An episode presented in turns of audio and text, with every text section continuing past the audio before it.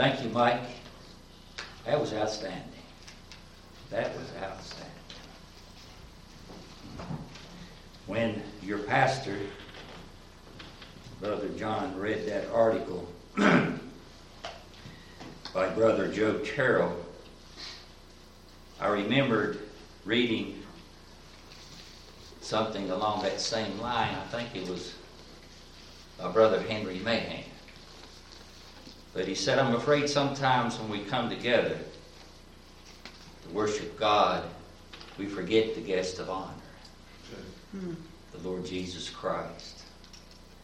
Oh God, don't allow that to happen today. And I, I've been blessed.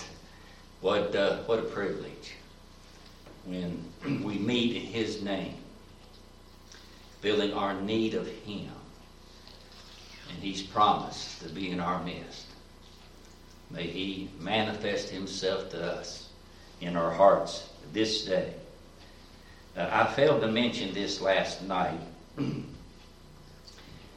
uh, I want to correct that this morning. I failed to thank your pastor, Brother John, and his dear wife Kathy. They've treated us, they couldn't have treated us any better.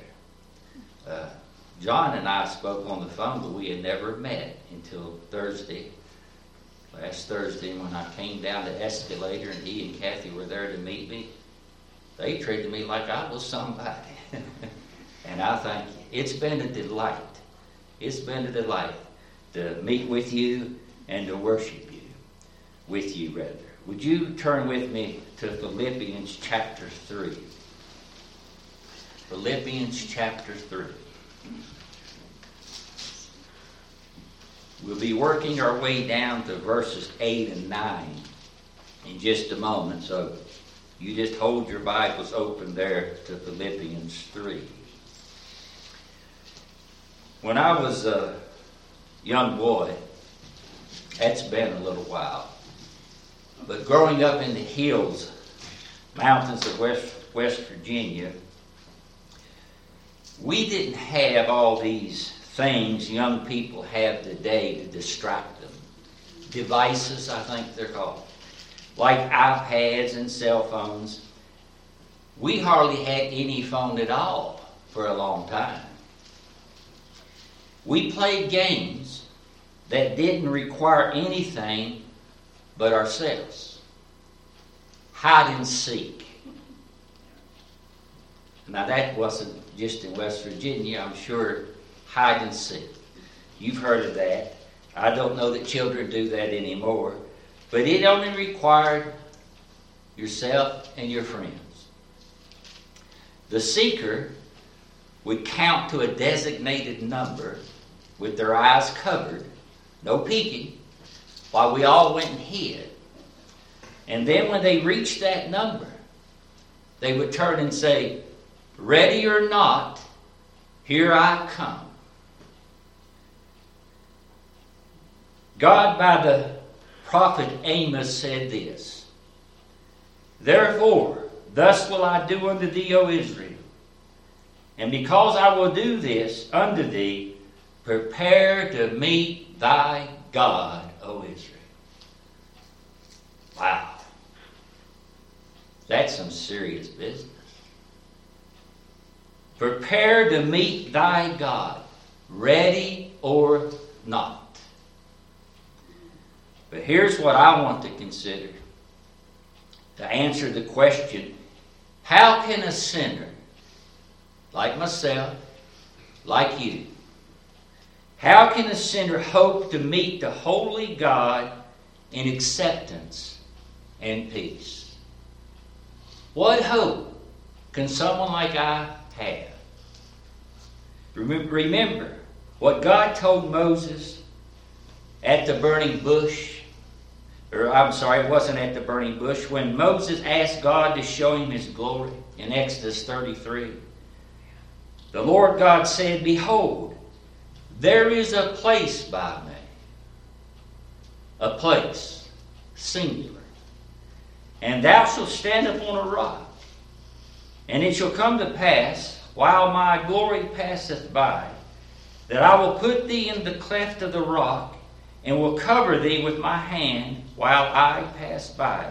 There is a place, a place where God will accept a sinner, a place where God will not refuse a sinner, a place where a sinner can, can experience sweet forgiveness and pardon a place where grace reigns in righteousness. I want to be in that place, don't you? I want to be found in that place. Oh, point me to that place.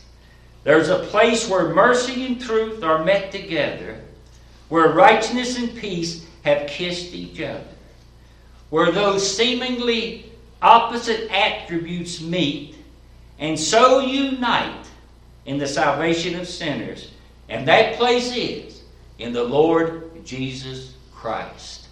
Nowhere else. Peace by the cross satisfies every demand of God's holy law.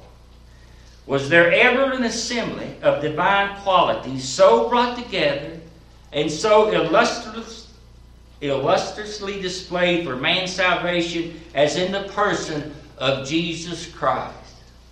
All the grace that drew salvation's plan, all the love that brought it down to man, all the mighty gulf that God did span at Calvary. In Ephesians 1, speaking of the power of God, in verse 20, which he wrought in Christ when he raised him from the dead and set him at his own right hand in heavenly places. Yes, there is a place by me, God says. Hebrews 9. For Christ has not entered into the holy places made with hands, which are the figures of the true, but into heaven itself now. Now. Right now, John, to appear in the presence of God for us. For us. I'm sure Alabama doesn't have a monopoly on lawyers. I declare I think nine out of ten commercials on TV is about some ambulance chasing lawyer. Oh, child of God, we have an advocate. Amen. A lawyer with, you talk about being well represented. Thank God we're represented in heaven by the Lord Jesus Christ Himself. Yes, there is a place where God has prepared to meet sinners. Christ is that one. Oh, that glorious one. Brother Rex Bartley, he uh, arranges to have fellows come and preach uh, in the church there in Danville, Grace Baptist, where Brother Don Fortner was the pastor for 40 years. He was my, my pastor for 20 of those 40 years. But uh, when I'm there, and I think just about when any other preacher is there, Rex will say, as they come to preach, come up here, Larry, and brag on Jesus. Mm-hmm. Yes. Oh, that's what I want to do. Brag on Jesus. Christ sits at the right hand of God Almighty. Glorious. Glorious. Christ alone occupies that place of sovereign majesty and absolute power. That is the only place where there is a mediator, the only mediator between God and man. That place where there is only one advocate that God Almighty will hear. Only one. Only one. Where there stands the ever living high priest that is able. I like that. He's able to save to the uttermost. To the uttermost. All. Every sinner that come, comes under God by Him. Oh, dear dying Lamb, thy precious blood shall never lose its power till all the ransomed church of God be saved to sin no more. Oh, what a Savior. In the beloved, God's marvelous grace calls me to dwell in this wonderful place. God sees my Savior, and then He sees me. In the beloved, accepted, and free. With that in mind, it is, is it any wonder we read these words by a sinner who's been taught of God. Make this his hope, this his only desire. Look at verse 8 here in Philippians 3. Yea, Paul says, yea, doubtless. And I count all things, not just the former things that he had mentioned that we'll look at, but all things, but lost for the excellency of the knowledge of Christ Jesus my Lord, for whom I have suffered the loss of all things, and do count them but dung, that I may win Christ and be found in him. Be found in him. Not having mine own righteousness, that's what he had at one time, which is of the law but that which is through the faith of Christ, the righteousness which is of God by faith. The title of my message is simply Found in Him. Paul, as Saul of Tarsus, wanted to be found in anything except Jesus of Nazareth. Saul of Tarsus hated Jesus of Nazareth. He was convinced, he had no doubts, that Jesus of Nazareth was an impostor. He was a deceiver. He was a threat to Paul's religion. And he had determined he would spend his life, his last breath, stamping out the very name and memory of Jesus of Nazareth. Paul, at one time, wrapped himself in his robe of self righteousness. He spent his whole life weaving that robe. And he thought in that robe, surely, surely, he would be, be accepted by the Holy God. Listen to Paul. He sounds so much like that other Pharisee, doesn't he? That one who stands away from sinners looks down his self righteous nose. Can you imagine? And says, I thank you, God, that I'm not like other men. That's exactly what Paul thought. Saul of Tarsus thought. Listen, look at verse 4 here in Philippians 3. Though I might also have confidence in the flesh, if any other man thinketh he have whereof he might trust in the flesh.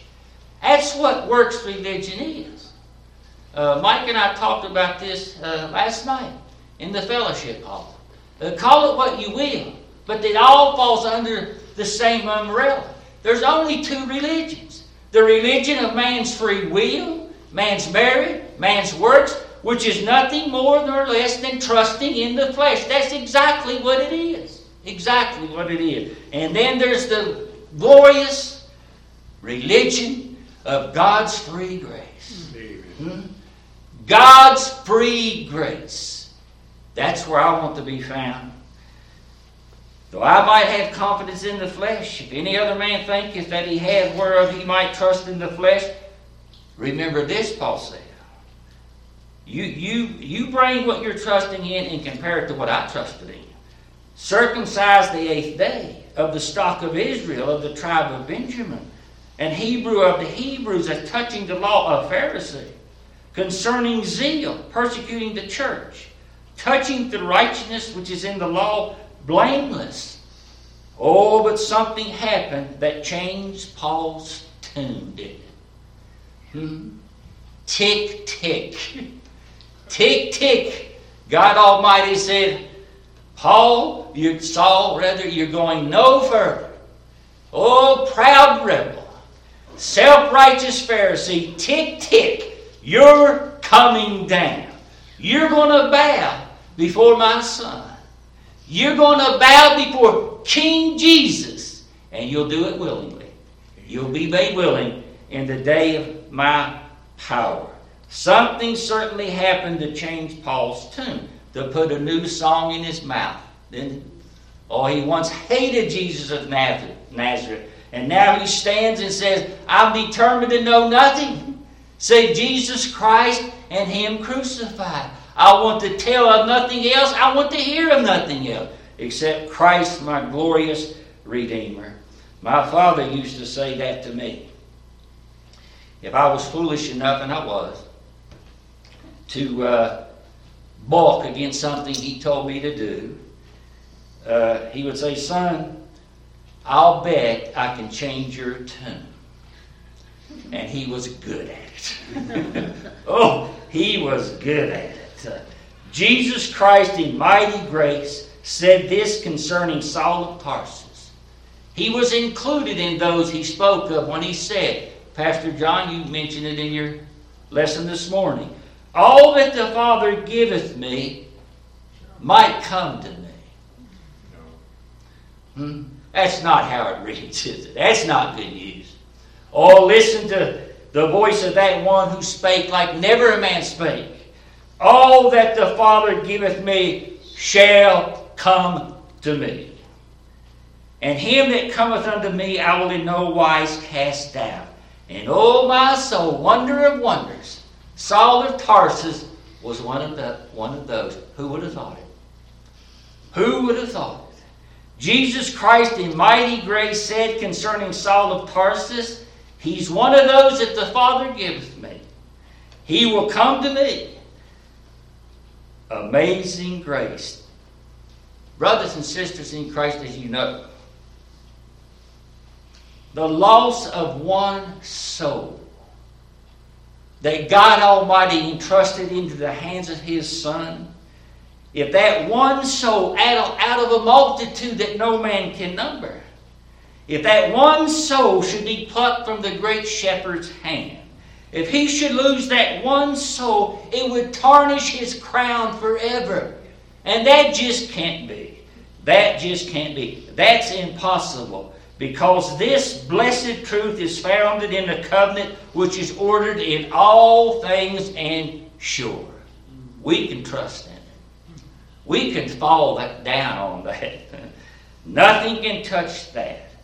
Listen again to his powerful voice, the voice of the Son of God. And other sheep I have, which are not of this fold, them also I'm going to try to bring if they'll cooperate with me, if they'll open their heart.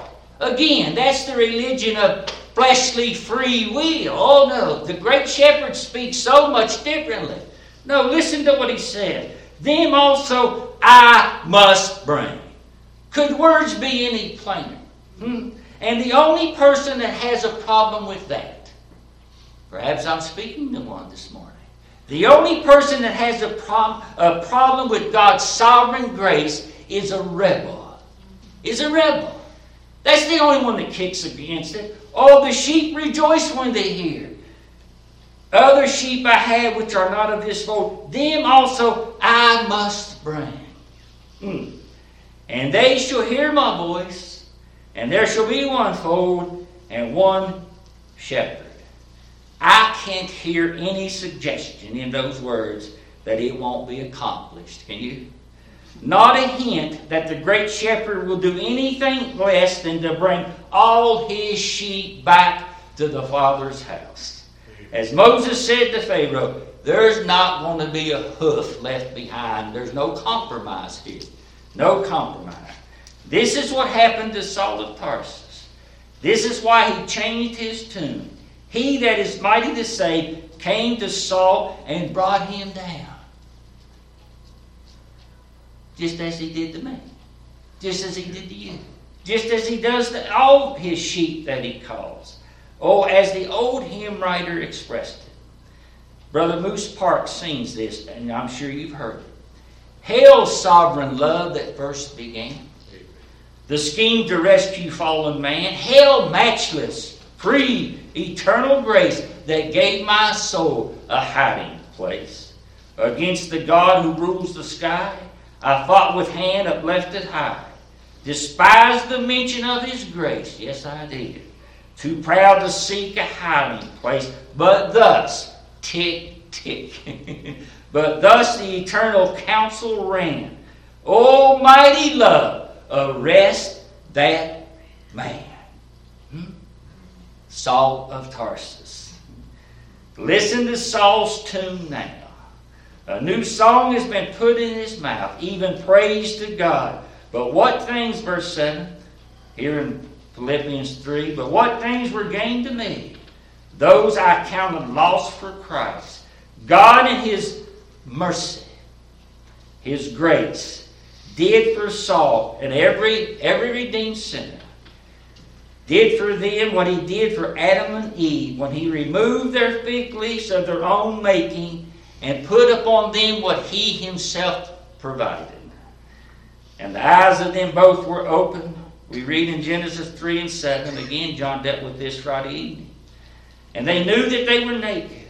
And they sewed fig leaves together and made themselves, themselves aprons. And their children have been doing the same thing since that day. That was the work of their own hands. It was the best they could do, but God Almighty wouldn't accept it, would He? Isn't it strange? What a strange person being God must be according to man's concepts of Him. Why, He will accept anything. he doesn't require much. You know, your good intentions, yeah, that'd be okay. No, not, not the God of Scripture. Not the true God. The true God of Scripture, He won't accept just anything. You know what? He's hard to please. God Almighty is hard to please. I used to again think that about my father. Man, not to his face, but I would think, man, he's hard to please. God Almighty is so hard to please that He won't accept anything other than absolute perfection. That's right. That's exactly right. Now you bring your decisions, your baptisms, your five points, or whatever. Now you can you you measure it up to that. Unless it's absolutely perfect. Unless every thought you've ever had, every word you've ever spoken, every deed you've ever done, unless it's absolutely perfect, not by religious standard, but by God Almighty's standard.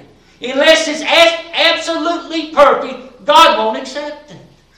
God won't accept it. Mm.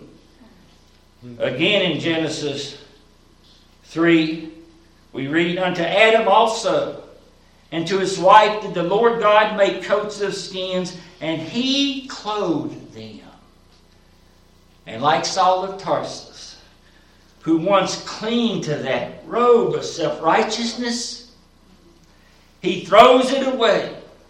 That robe of his self righteous works his religious tradition. And did you read what Paul called that? That that he once treasured? He said it's dung. Dung. D U N, dung. That's how Paul looked at it now. Paul, how in the world, if you throw that away, if you throw that robe away, how do you hope to appear before God without those things? And Paul's answer is this I found something better. I found something so much better. It's this. Now, now, I want to be found in Him. Oh, I like those words, don't you? Found in Him. Not with my own righteousness. Oh, no but clothed in that perfect righteousness, that absolute perfect righteousness of the Son of God Himself, found in Him. Oh, when He shall come with trumpet sound. Oh, may I then in Him be found. Dressed in His righteousness alone, faultless to stand before the throne. Oh, on Christ, the solid rock I stand. Let the winds, winds blow the waters rise. On Christ, a solid rock I stand. All of the ground is sinking sand. Several of you have asked me about the, the parsonage that was flooded twice. And uh, I appreciate your prayers on our behalf. But uh, in, in a span of six or eight weeks between the first flood and the second flood, we were within probably a week or two of moving back in after the restoration from the first flood, and the second came. You know what I thought? Because we weren't home either time. God didn't allow us to be there. Uh, when we walked in and saw it, I, first thing I thought, the Lord set it upon the flood. The Lord set it the king forever. it didn't take him by surprise. It overwhelmed me and my dear wife, but it didn't overwhelm God. And like your pastor taught, taught this morning from Romans 8 and 28, I don't know how that's going to work for my good and His glory, but by faith I trust that it will. Why? How do we know? Because God said so. He doesn't say you'll figure it all out. He said, You know because I said so. And God cannot lie. God cannot lie. So it must be for our good. Paul says that he now stands before God dressed in a perfect righteousness. Oh, he, he's now like every other sinner, like that starving, returning prodigal in Luke 15.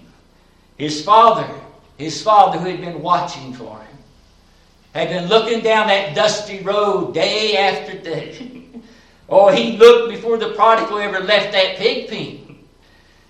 And when he came home, his father took off those stinking, filthy rags. That's a picture of our righteousness, our self righteousness. And he commanded his servants to do this for that rebel bring forth the best robe. The best robe. And put it on who? That prodigal, that rebel. Cover his stench Put on the best robe and put a ring, reconciliation on his hand and shoes on his feet. And bring forth hither the fatted calf and kill it, and let us eat and be merry. Oh, that lesson you brought the other night, John, in, in Friday evening from Zephaniah. My, so I thought about that so much. God shall rejoice over thee with singing. God's people give him joy. Joy, isn't that? That's hard to imagine, isn't it? For this my son, the father said, was dead. And he's alive again. He was lost, and he's found. And they be, to make merry. The best robe. This is it. For God had made Jesus Christ to be sin for us who do no sin, that we might be made the very righteousness of God in him. Oh, no wonder, Paul says. I want to be found in Christ. Because that is the place of no condemnation. The only place. There is therefore now, Romans 8 and 1, there is therefore now no condemnation to them who are in the church, them who are in the water, them who are in the doctrine. Oh no, to them which are in Christ Jesus, who walk not after the flesh, but after the Spirit. Believers, by their virtue, their union with Him, are secure. They are in Christ Jesus as in the city of refuge. So the avenger of blood can't touch them. Can't touch them. There is therefore, because we're in Christ, because we're justified from all sin, because we've been crucified with Him and risen with Him, and are sitting now representative with Him in heaven no condemnation. Oh, blessed be God, the verdict is in. For God's people, the verdict is in. Not guilty. Not guilty. Oh, I like that. Blessed be God. No condemnation. Where there's no guilt, there can be no condemnation. His righteousness so completely is ours that we are made the righteousness of God in Him. No condemnation from all my past sins. No condemnation from my present sins. I hear people talk, religious folks usually talk this way, drunks and harlots don't, but religious folks do when they say, Well, I did that when I was a sinner. I went there when I was a sinner. We are still sinners. I'm sorry to do this. Oh, no, I'm not sorry at all. no, let me tell you, we are still sinners. I mean, you've heard it said, and I hope it's not a mock humility.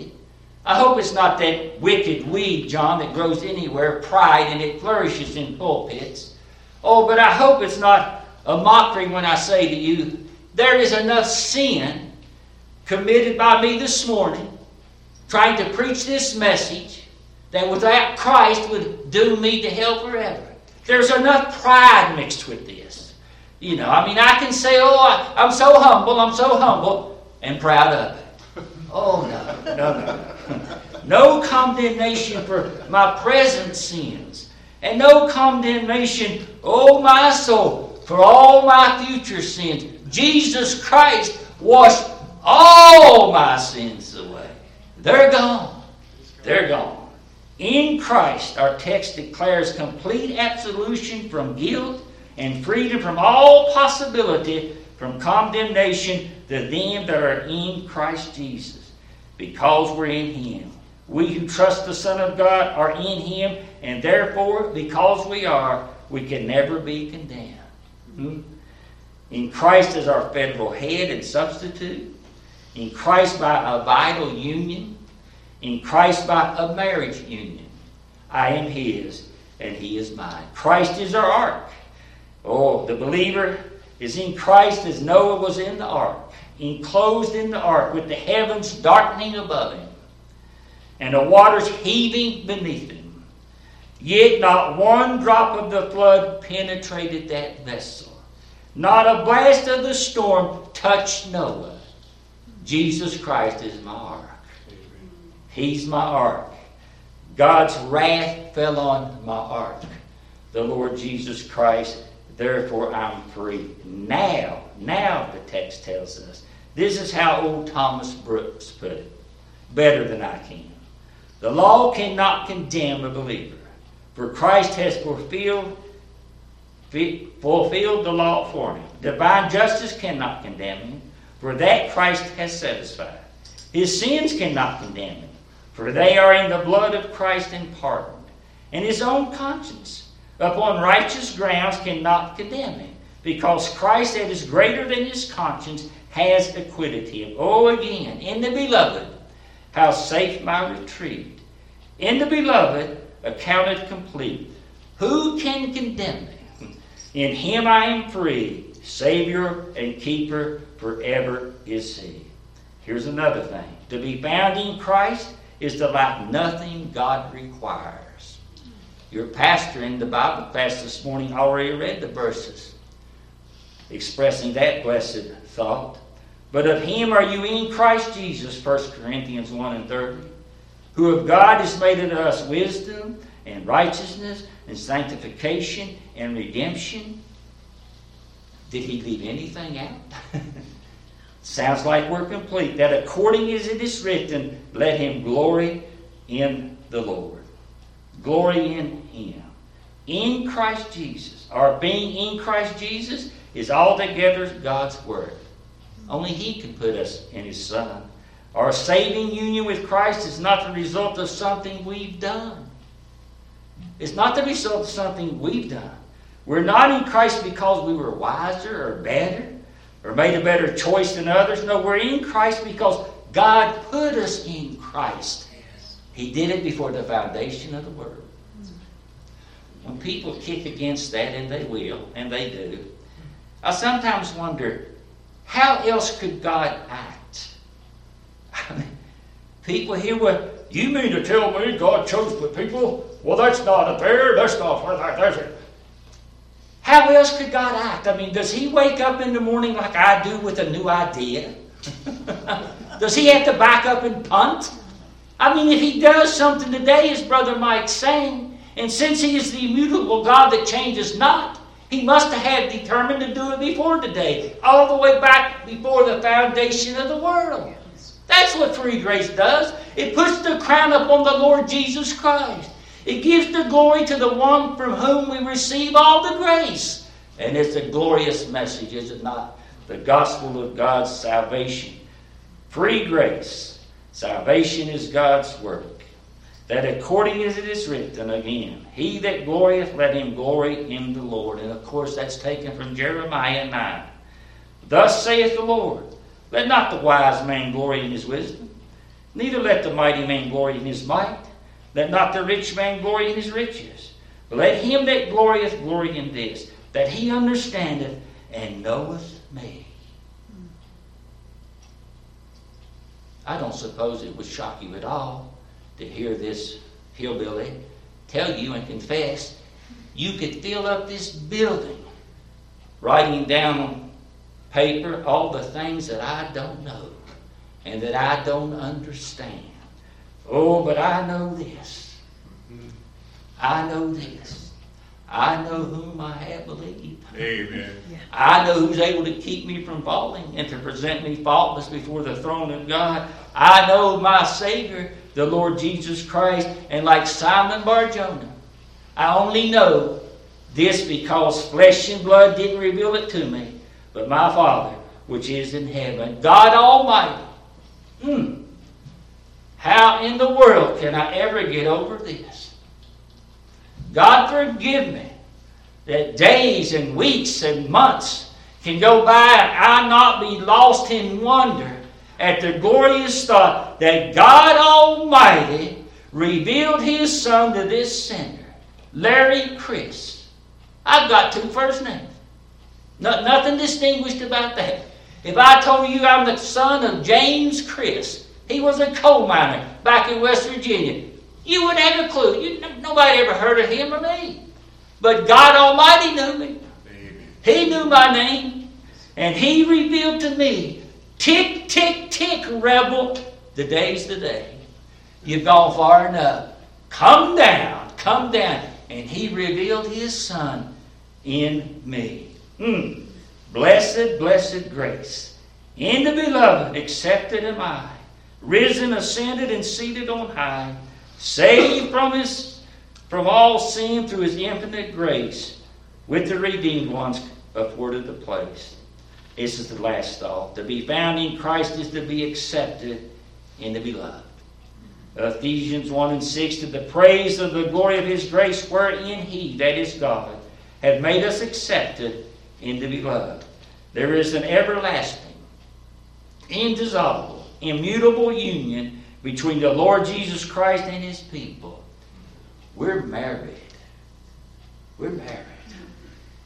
And what God put together, no man can put asunder. We are one with Christ. One with Christ. When Christ suffered and died under the wrath of God, we suffered and died under the wrath of God. We were one with Christ. When he was buried in the earth, we were buried in the earth. When the Son of God arose from the dead, we arose with him triumphant. Isn't that what we read in Ephesians 2? When he ascended into heaven and took his place at the right hand of the majesty on high, we ascended with him and sat down with him in his Father's throne at the right as the rightful possessions of heaven and earth.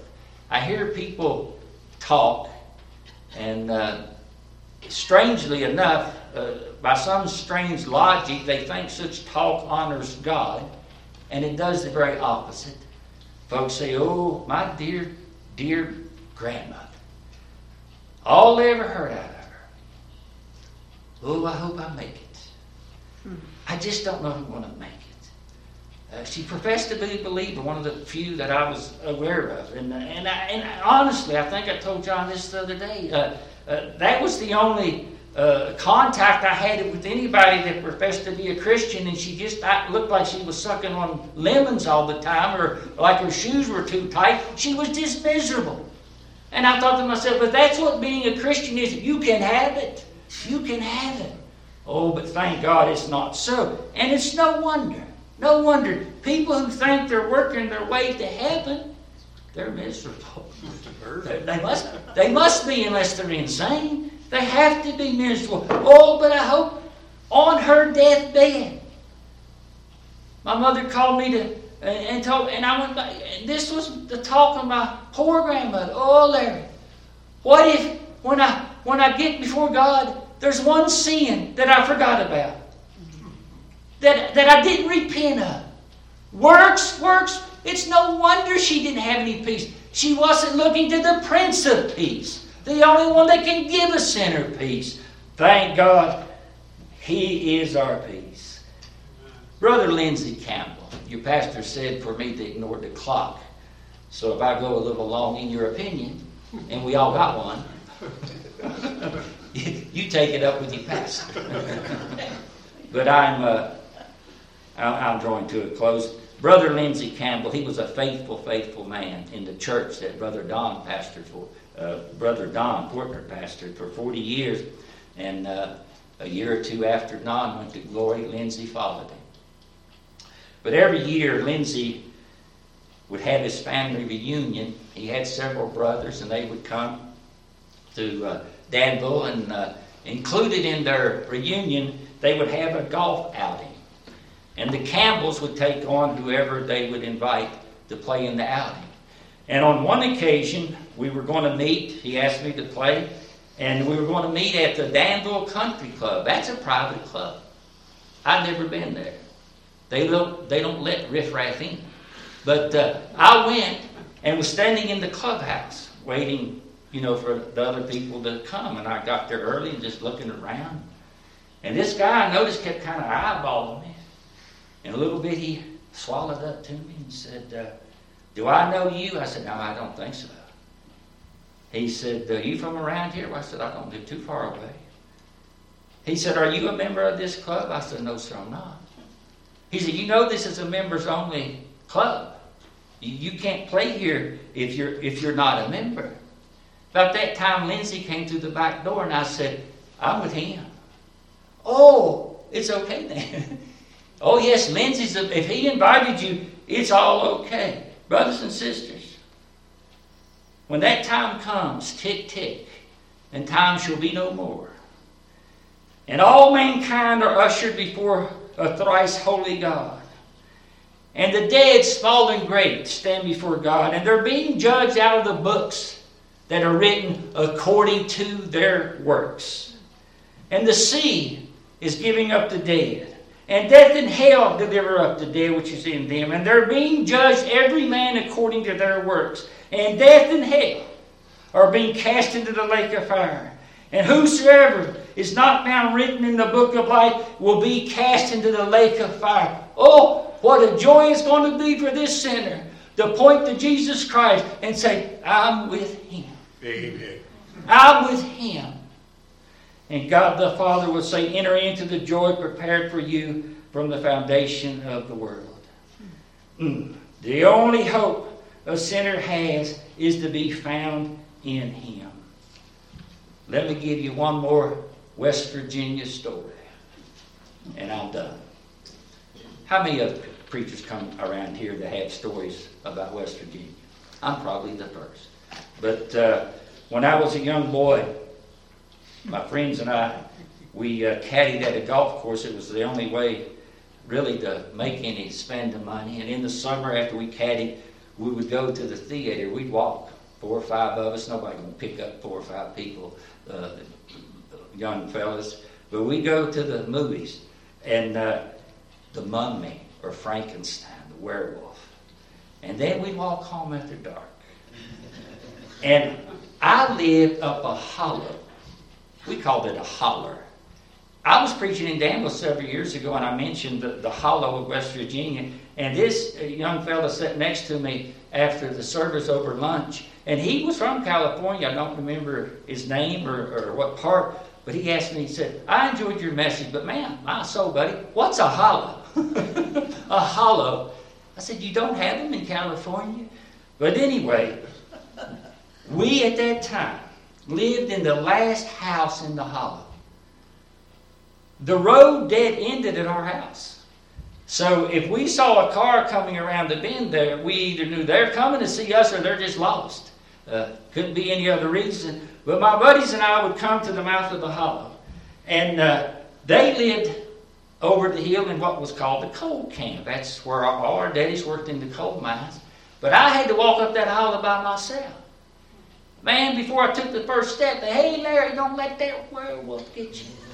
Look at that full moon. He gonna get you. Watch out. I'm not afraid of no werewolf. I give him one of those. But man, just as soon as they were out of sight, and I started walking down that road, an old red dog road, I was scared to death. I was scared to death. Oh, that's the werewolf. That's the werewolf. And man, there'd be a rustle in the leaves and I'm laying them down. I'm picking them up and laying it down. And the next thing I know, I'm rounding that bend, that last bend in the road, and there's our house. And mom's got the porch light on.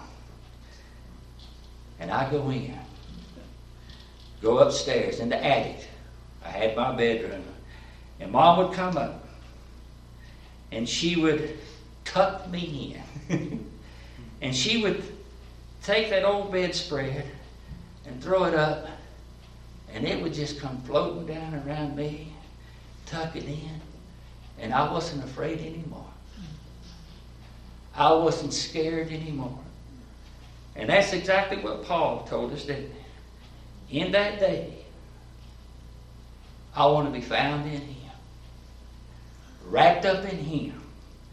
Oh, brothers and sisters, with His holy garments on, we are holy as God's own Son. And being in His Son, we have every right. God's given us a, a right to, to enter in through the gates into the city. Oh, what a day that will be. When my Jesus I shall see. when I look upon the face of the one who saved me by his grace. Oh, what a day. Glorious day that will be. God bless you.